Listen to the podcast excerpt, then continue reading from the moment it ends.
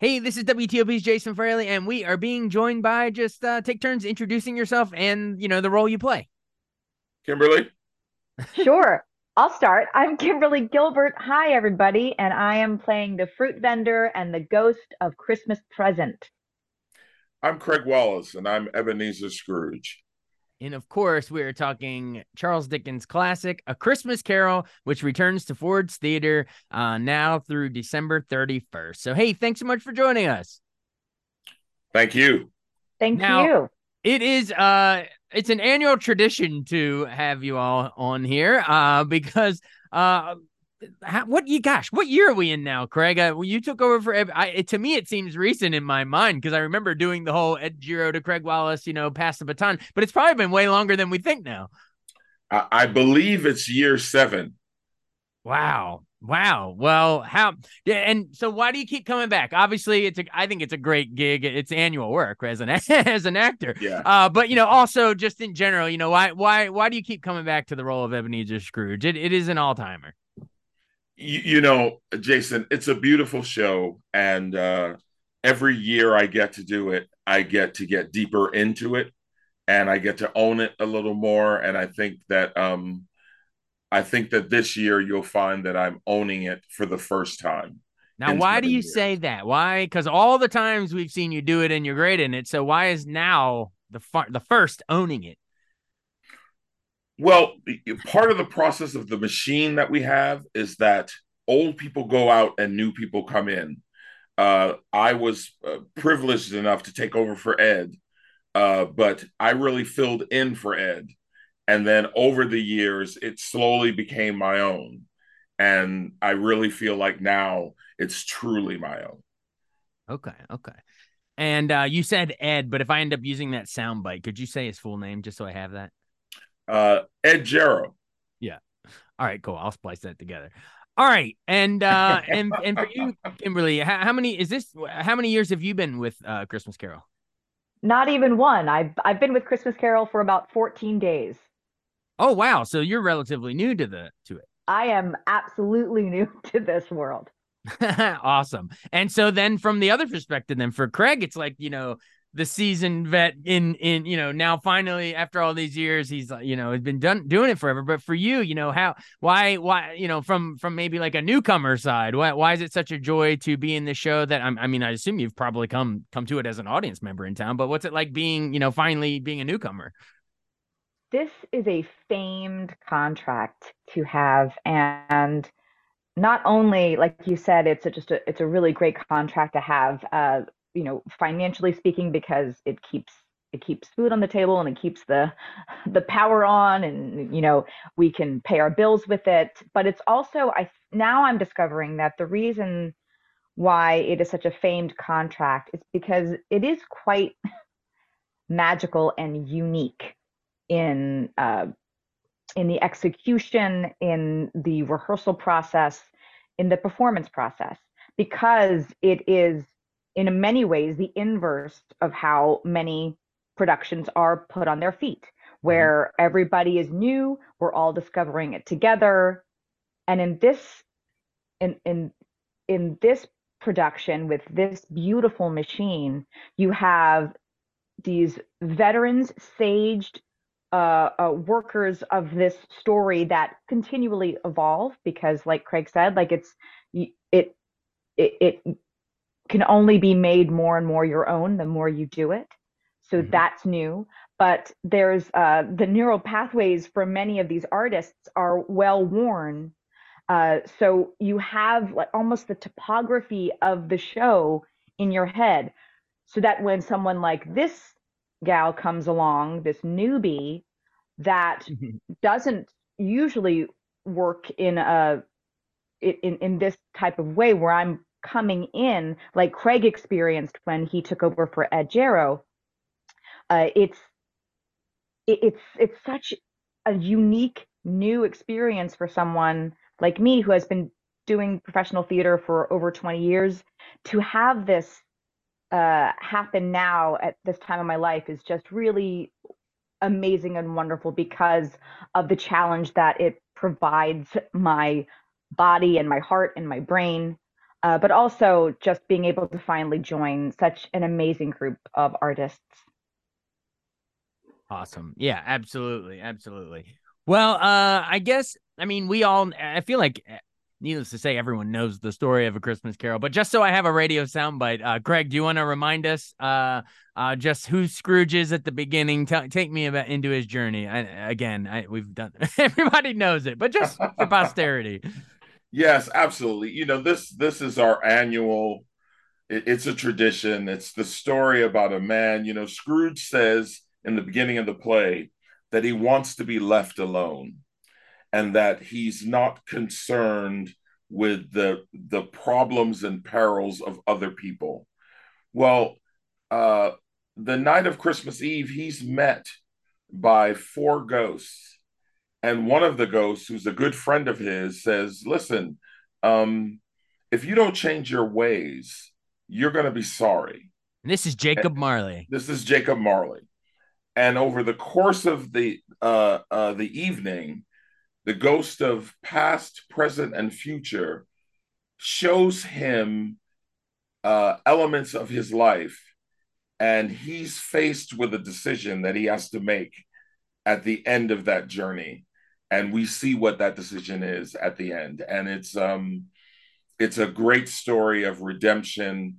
It's a great story of uh, reckoning um, it's age old and it's beautiful and you know it comes at the right time. Wow, we're at we're at, we're in a period in our lives right now where it comes at the right time. I just wanted to add another thing about why I come back to Christmas Carol.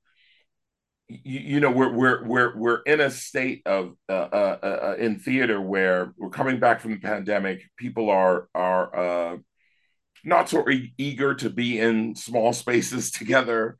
Um, but since even since the pandemic, people are coming to see this show. This is the show they have to see. They have to bring their families to see. They have to bring their kids to see. People have come up to me on the street and said, Are you doing it? Because we want to see it. And it's just, it's it's it's a reason to return to this show year after year after year. So you're saying it's it's sort of been throughout all this pandemic stuff. It's sort of been the outlier where people. I mean, I know you did the radio play the first year yes. and all that, but like even those that are hesitant to go see other shows, they still come to the. It's like, all right, we're gonna mark our calendars. This is the one we definitely will go to every year. That's they have to because the message mm-hmm. is so full. Yeah. And explain uh, why. Uh, just one more picking back up on that, Greg. Um, explain why that is it, like it, it's the Dickensian inequalities, you know, you know, the haves and have nots and all this stuff and, and Scrooge's epiphany, and all of it. Like why talk about why that's perfect for the holiday season too. Like those themes are like why that's what why we celebrate this time of year. Well, I, I, I think I think it uh I think the idea of compassion and giving and charity and hope coincides with the holiday season, which is about giving and celebration, and you can do both. Mm-hmm. You can, you, you know, so that the giving of a gift, the the bringing in of people, uh, is not just about but, but but it's about it's it's it's about a commitment to moving on and living your life that way. Yeah. And uh Oh yeah, Kimberly go, go has something to say. Go ahead. No, I I also wanted to add that what I've discovered um, or rediscovered uh, working on this uh, amazing text um, because I it's just it's been in my brain for since I was a child, so I know it, but mm. I never really thought about how it teaches the audience the power of the ripple effect. Mm. That even something so small of toward that is uh, benevolence or or goodness or giving, selflessness, even in a, the smallest ways. Asking somebody to go have a hot supper with you. Uh, it can create a ripple effect. Giving somebody a smile on the street can create a ripple effect of good. And I think that is something that we all really could be reminded of right now. Well said. And and speaking of which, uh, there's oh, I know every year, um, it's an annual tradition to you know accept donations. Like at the end of the show, you you say we're accepting money for this charity or that charity. So who, what are we benefiting this year? Hope and the home. Okay, and would, what do you know? Are, are, they where are they based out of, and, and what exactly work did they do? Well, I know that they support low income families with children through a strategy that combines affordable housing, education, and family support services to ensure success for the entire family. Awesome. And do you know if they're a D, is that a DC charity? Do we know? Or is it like uh, I certainly know it's a local charity. I guess Dan- okay. Daniela will give us more information on that. I can look into that for the article. Yeah. Don't worry. What, what you said is perfect for the radio. Um, Okay, great. And then um, you know, in addition, we've talked a lot about the themes and all the timeliness and all that stuff and the the spirit of giving. Um, but let's before we run, I should at least ask some more questions about the actual show, the actual play itself. Like who who plays our which, which actors are playing all of our three, I guess I should say four ghosts if you count Jacob Marley. So we have uh uh, said Jacob Marley as uh, uh, played by Stephen Schmidt, who's awesome, and is my first time working with him. I'm I'm working with some uh, a first time working with these people that uh, are just awesome. So Stephen Schmidt is Marley. We have uh, Justine Icy Moral playing Ghost of Christmas Past, and she also and she also embodies Christmas Future. And and then myself, Kimberly Gilbert, as Christmas Present. Awesome. And wait, did you mention future? I know you don't really see the face. That's right. That's right.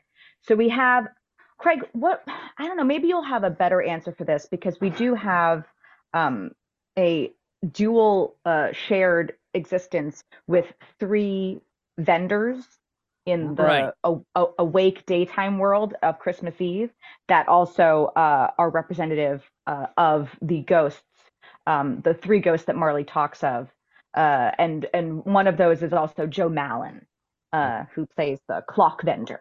Right. It's sort of that's one of the cool things every year that uh, the Ford's theater version is there's it's almost like the Wizard of Oz farmhands in the Kansas exactly to the yeah. yeah you were there and cool. you were there. Yeah, you and you and you were there. Um, you were a clock vendor and now you're a ghost. Oh, that's great. Um, and then uh, you know, just um remind us too, there's a little bit of singing in it too at the end, right? Like the kids are on stage and singing, right? Some carols? Oh, there's like songs throughout. It yeah. uh this is I've never done a musical in my professional existence, and this is the closest that I have to a bona fide musical. So for me, there's yeah. a lot of singing and dancing awesome. awesome. And and you know what's me... great is oh, what's ahead. great is our young company. Um, yeah. You know, yeah. there there there are kids peppered throughout the show, and um, we have a wonderful, wonderful young company this year, and uh, I, I I can't wait for all of their parents to bring all of their friends over and over again to see these young young people uh, be in the show. It's really it's really so much fun to have them be a part of the show.